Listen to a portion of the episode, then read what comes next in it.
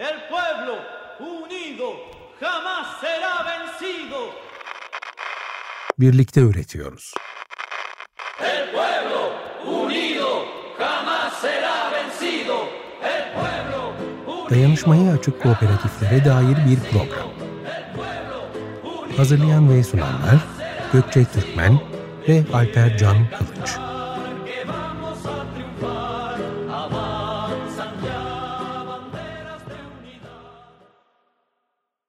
95.0 Açık Radyo'da Birlikte Üretiyoruz programının 11. bölümünden herkese selamlar. Ee, kaydımız yayına girdiğinde bu haberin üzerinden biraz zaman geçmiş olacak ama yine de müteşekkir olduğumuz e, bu hali sizlerle paylaşmak istedik. Hrant Dink Vakfı'nın her yıl Hrant Dink'in doğum günü olan 15 Eylül'de insanlara mücadeleye devam etme yolunda ilham ve umut veren, ayrımcılıktan, ırkçılıktan, şiddetten arınmış, daha özgür ve adil bir dünya için çalışan, bu idealler uğruna bireysel risk alan, ezber bozan, barışın dilini kullanan kişi, kurum veya gruplara verdiği Uluslararası Hrant Dink Ödülü bu yıl Açık Radyo'nun oldu. Bu alanı tutan sevgili dinleyicilerimiz ve Açık Radyo mutfağında emek veren herkese teşekkür ederiz. Hayalleriniz, hayallerimiz hiç bitmesin. Ben Gökçe. Ben Alper. Bugün dayanışma ekonomileri kapsamında yurt dışı gözlem ve deneyimlerini dinlemek üzere sevgili Emet Değirmenci bizlerle olacak. Program öncesi hazırlık yaparken kendisiyle o kadar önemli başlıkların altını çizdik ki e, yine bir konuğumuzla sohbetimiz başlamadan başka bir program daha yapalım isteği içimizde belirdi açıkçası. Bugün aklımıza düşen soruların bir kısmını sorabileceğiz. E, bir kısmını da belki başka zaman. Hoş geldiniz Emet Hanım. Hoş bulduk. Sizlerle beraber olmak Açık Radyo'da e, birlikte olmak güzel bir duygu. Hoş geldiniz tekrar. Ee, şimdi biz e, yine adet usulü e, hayatınızdan hızlandırılmış bir şekilde kısa kesitler sunmak için biyografinizi okuyoruz. Emet Değirmenci mühendis kökenli olup yüze ekolojik konulara dönük bir aktivist ve yazardır. İlgilendiği konular arasında başta toplumsal cinsiyet, gıda bağımsızlığı ve adaleti gelmektedir. 1998'de göç ettiği Avustralya'nın Sydney kentinde Alfalfa House Gıda Kooperatifi koordinatörlüğünü yapmıştır. 2006 yılında Melbourne Üniversitesi'nde cins ve gelişme alanında master çalışması yaparak 2007 yılında Yeni Zelanda'nın başkenti Wellington'da sığınmacı ve yeni göçmen kadınlar öncülüğünde feminist ve ekolojik prensiplere göre yerli kültürünü merkeze alan Innermost toplumsal kent bahçelerinin kurulmasına ön ayak olmuştur. 1995'ten bu yana çok kültürlülük ve temelde göçmen konularına ağırlık vererek 2010 yılında çıkardığı Kadınlar Ekolojik Dönüşümde kitabıyla ekofeminist yazım dünyasında yer almıştır. Bu kitabın güncellenmiş versiyonu Kadın ve Doğa, Ekolojik Dönüşümde Feminist Tartışmalar adıyla online olarak ücretsiz erişime açıktır. Halen agroekoloji, ekofeminizm kapsamında ulusal ve uluslararası katkılarını sürdürmektedir. Tekrar hoş geldiniz. Hoş geldiniz. Teşekkür ederim. Hoş bulduk. Ee, kooperatif ve dayanışma ekonomisiyle ilgili yolculuğunuz hakkında biyografiniz bize bazı ipuçları veriyor. Ee, ama siz biraz daha bizim için bu kavramları açabilir misiniz? Daha çok dayanışma ekonomisi kavramını hayatınızda nasıl yer aldı? Ee, bu yolculuğa nasıl çıktınız biraz anlatır mısınız? Evet, e, dayanışma yaşatır sözcüğü e, epey küçük yaşlarda beynime yer etmişti.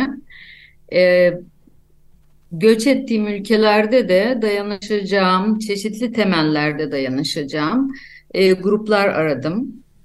E, karşılıklı dayanışma, tabii burada dayanışma deyince karşılıklılık çok önemli. E, yani siz dezavantajlı grup gibi görünseniz bile e, sizin de verebileceğiniz şeyler, katkı koyabileceğiniz önemli nüveler vardır. Evet. Dayanışma ekonomisinde. E, bu nedenle hiçbir zaman e, eziklik ya da eksiklik duymadan yoluma devam ettim diyebilirim. Tabii zor ol, olan dönemler oldu.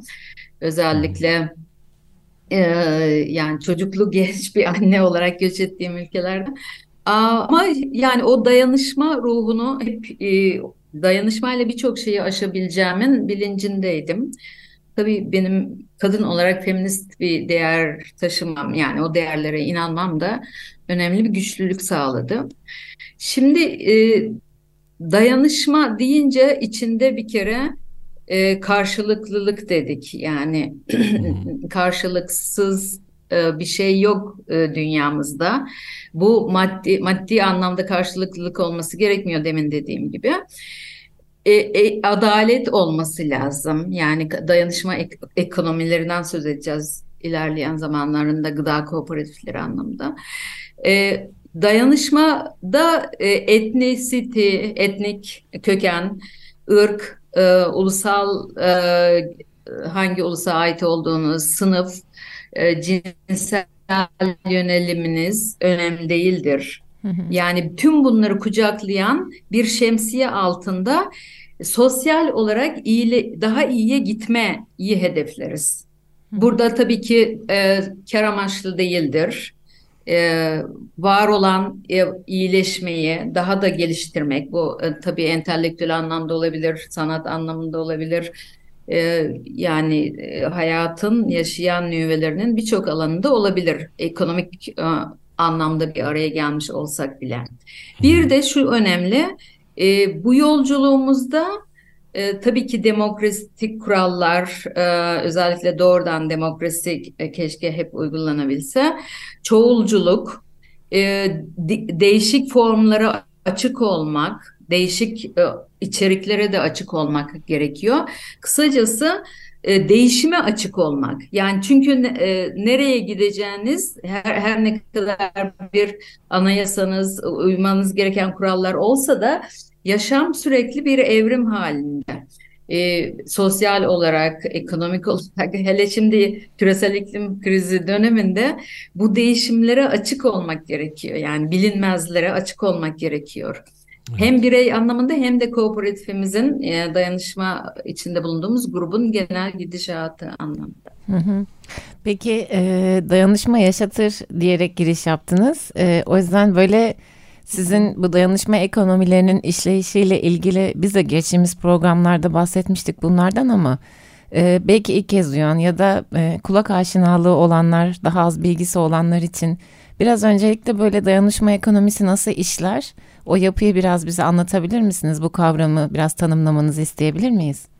Evet, e, dayanışma ekonomisini ben Amerika'da yaşarken e, Emile Cuano diye sosyalist altyapıdan gelen e, yüz yüze tanışamadım ama onların sayfasını sürekli izledim, yaptıklarını izledim. Çünkü işçilerin kendisinin e, yönetimde olduğu kooperatifler e, çığ gibi artıyordu o dönemde.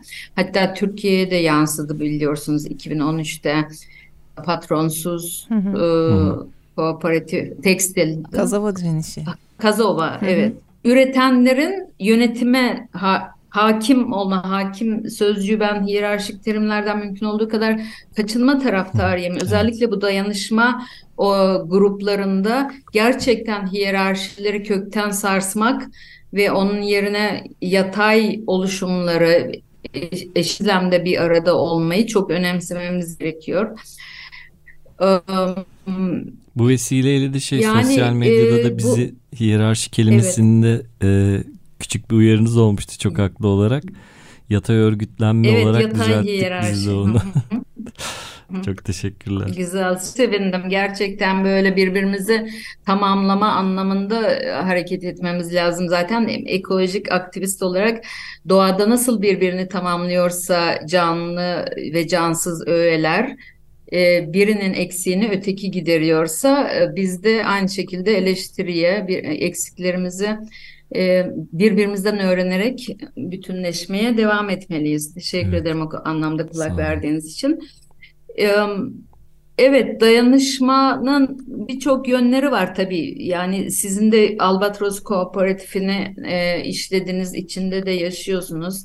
Sadece ekonomik temelli olması gerekmiyor, bilginin paylaşılması anlamında da. Yani e, ne bileyim sanatın, güzelliğin paylaşılması, onu toplumsal alana daha fazla yaşat, yaymak anlamında toplumdaki şiddeti daha aza indirgemek anlamında hem ekolojik hem de sanatsal e, kooperatifleri çok önemsiyorum ben. Hı hı. E,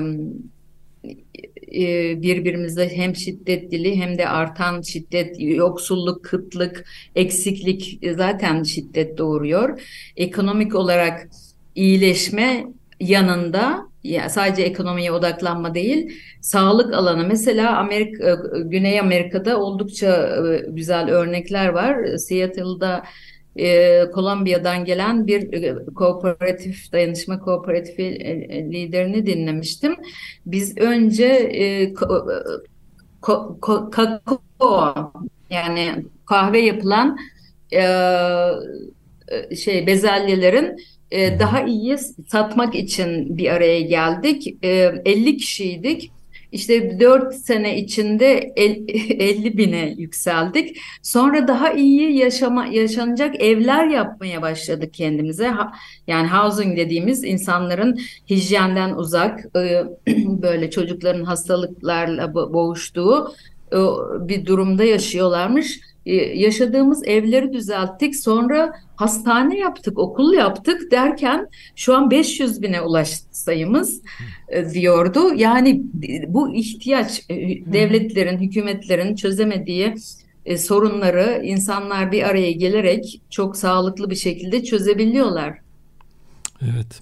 Burada e, yani anladığımız dayanışma ekonomisiyle e, birlikte bir üretim sergilediğimizde aslında bu dayanışma yaşamın bütün alanlarına tecelli eden bir şeye dönüşüyor. Dolayısıyla dayanışma yaşatır kavramını da birazcık bu şekilde açmış olalım dinleyenler için. Bunun yanında bir de aslında e, kar amacı gütmeme konusunu da çok e, böyle kafa karıştırıcı buluyorum. E, ilk defa karşılaşanlar için. Tabii ki bu dayanışma ekonomisi kapsamında bu yapılar belli bir kar elde ediyorlar ama bunu da en adil şekilde etmeye çalışıyorlar ve bunu yine tekrar sistemi besleyecek bir şekilde ortaya koyuyorlar. Evet, o şekilde açıklamak çok iyi oldu.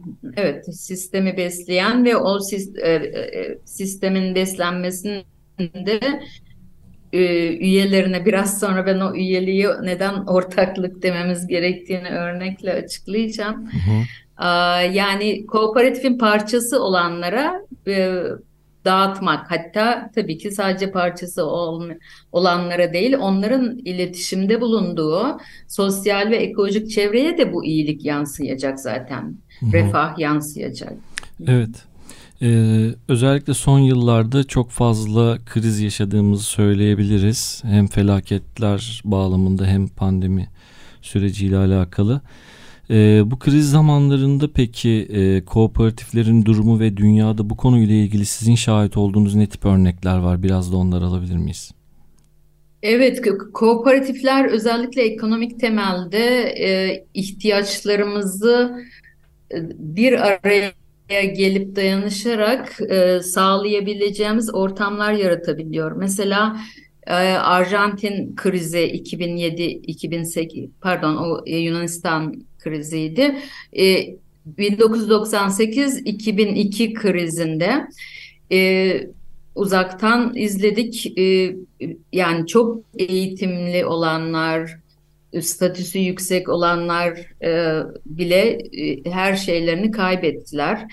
E, yani bir beyin cerrahı iş gücünü e, yapabileceği e, işi ya da servis hizmetini bir musluk tamircisiyle aynı eşit düzeyde sunabiliyordu.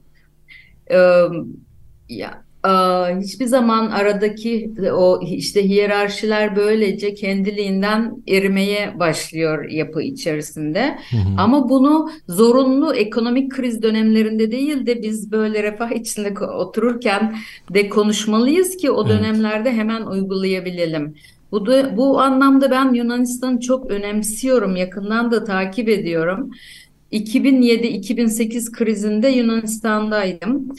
Ee, orada e, sağlıktan tutun, e, sanat, ekonomik, e, bir sürü kooperatifler vardı altyapıları zaten. Onların biliyorsunuz her mahallede sosyal, sosyal evlerden bir e, sürekli aktif tutulan bir e, mahalle örgütlenmeleri var zaten. E, hiyerarşi olmayan mümkün olduğu kadar e, yatay e, eşit düzlemde ilerleyen yapıları var zaten. Hı hı. O, o kooperatifler o kadar arttı ki yaşamda e, biz bir konferans sonrası e, e, işçilerin hepsinin neredeyse aylardır ücret alamadığı, ailelerinin aç kaldığı bir fabrikaya götürülmüştük. O fabrika işçileri kendileri o fabrikayı ele alıyorlar. E, ve ta, hemen e, üretim bandını yani üretecekleri şeylerini mesela Avrupa pazarı için biyo deterjan e, üretmeye karar vermişler. E, Avrupa'ya da satışa hemen başlamışlar. E, yöneticilerin çoğu da kadındı. E, yani çok kısa sürede altyapıda, kültürel altyapıda olunca bu tür e, düşünce ve pratikler hı hı. çok kısa sürede 500 kişiyi aileleriyle bir birlikte doyurmaya başlamışlar. Yani bu e, birkaç ay almış yani bu sürece geçmelere. Çok bataklıklar içerisinde kirli, paslı yeri böyle biyo organik dükkan gibi biz ziyaret etmiştik. Ne kadar kısa sürede buna dönüştürdüklerini hakikaten hayranlıkla e, duyup izlemiştim. E, bir arkadaşımızın eşi e, hemşireydi mesela. Onlar sağlık kooperatifi kurmuştu şey döneminde. E, sosyal görevliler, işte psikolojik danışmanlar, onlar ücretsiz o ekonomik krizin yarattığı tabii ki şiddet de var. Evini kaybeden, mortgage'ını ödeyemeyen Amerika'daki gibi Amerika'da da bir mortgage krizi olmuştu. Or, orada da siyahiler ön ayak oldu kooperatifler, kooperatif dayanışmalarının yayılmasına. Yani e, bu yapıları nüve olarak bulundurur, her gün masamızda konuşursak e, yani küçük küçük değişimler, takas demiyorum bakın takas en Hı-hı. basit yani e, al, ma, neredeyse parayı paranın döndüğü e, limite yakın yani paranın dönmediği, paranın artık yenilip içilemez olduğunu biliyoruz. Ee, demek ki somut yaşamsal örneklerle e, ne yapabileceğimizin küçük küçük örneklerini yaşamalıyız, yaşatmalıyız, çocuklarımıza anlatmalıyız, onların pratik yapmalarını e, teşvik etmeliyiz. Hı hı. Sizin e, deneyimlerinizi dinlerken şu an biz böyle içinde e, seyahat ediyor gibi olduk gerçekten. Bunları duymak bile çok kıymetli. E, böyle de sorular da geliyor aklımıza. Ama önce bir küçük ara verelim ve e, sizin seçtiğiniz parçayı dinleyelim istiyoruz. E, Woody Guthrie'nin This Land Is Your Land şarkısını e, seçmiş, seçtiğinizi ilettiniz. E, neden bu şarkıyı evet. seçtiğinizi bir duyabilir miyiz sizden? Aslında bu parça epey ulusalcılar tarafından da Amerika'da e, benimsenmiş. Ama bu Woody Guthrie ve ailesi e, demokrat e, kesim, Amerika'nın demokratları sosyalistlere yakın bir aileden. Orada Redwood denilen ormanlara saldırıldığı, işte özelleştirme şeylerinin ilk adımlarının olduğu, 1939 krizinden sonraki gidişata e, eleştirel bakan bir tarafı var o şarkının. Yani e, senin olan sana gelen bana da gelir. E, senin e, alanın benim de alanım. Bak, böyle baktığımız sürece e, bu işte dayanışmayı yaşatabileceğiz. Çünkü hı hı. çıkarlarımız ben bu çıkar sözünü de sevmiyorum ama hedeflediğimiz e, şey hepimize hizmet edeceği için e, senin olan iyilikte kötülükte bana yansıyacak. Yani bizim kültürümüzde de çok güzel bazı deyimler var. O, o nedenle bu parçayı seçtim.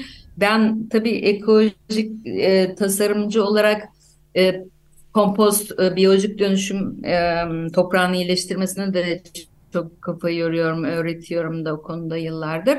No trespassing yazar Amerika'da çoğu e, arazide. E, e, bu şarkıda diyor ki bir yerde no trespassing yazarken ötekinde yoktu diyor. Yani oradan geçerken shot to kill denilen o senin arazinden geçerken vurabilir e, arazi sahibi o insanı, o canlıyı ve hiçbir e, suç e, da teşkil etmez. Hala bu yasa ne yazık ki geçerli. Yani hem yaşamın çelişkilerini yani mümkün olanı da e, e, şey yaptığı için bu parçayı seçtim. Teşekkür ediyoruz tekrar. Woody Guthrie'nin 1967 yapımı olan aynı isimli albümünden This Land Is Your Land şarkısı sizlerle.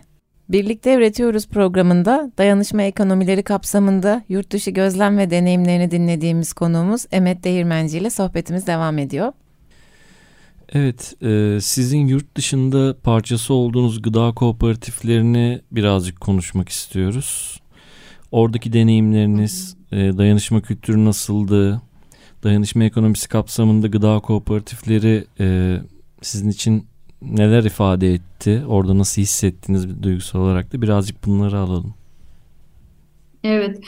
Ee, tabii önce ben Avustralya'ya göç ettiğim için orada bir e, profesyonel yaşam deneyimim oldu. Sydney'de Avustralya'nın ilk gıda kooperatifi denilebilecek Alfalfa House'un koordinatörüydüm. E, bu bayağı gıda kooperatif, bizim Kadıköy kooperatifi gibi falan. Hı hı. Ee, ama Avustralya'nın ilk ve deneyimi gittikçe artan bir kooperatif olduğu için başka kooperatiflerde bunu e, anayasasını e, örnek alıyorlar, deneyimlerinden öğreniyorlar. Ben mesela koordinatörü olarak o kooperatifte e, Disadvantage Group denilen e, bu e, e, uyuşturucu müptelası e, ya da ne bileyim toplumda tutunamayan e, e, sa, e, beyin sağlığı iyi olmayan insanların toplumdan dışla, dışlanmış insanların da topluma kazandırılması için bir takım projeler e, yürütmem e, istendi benden.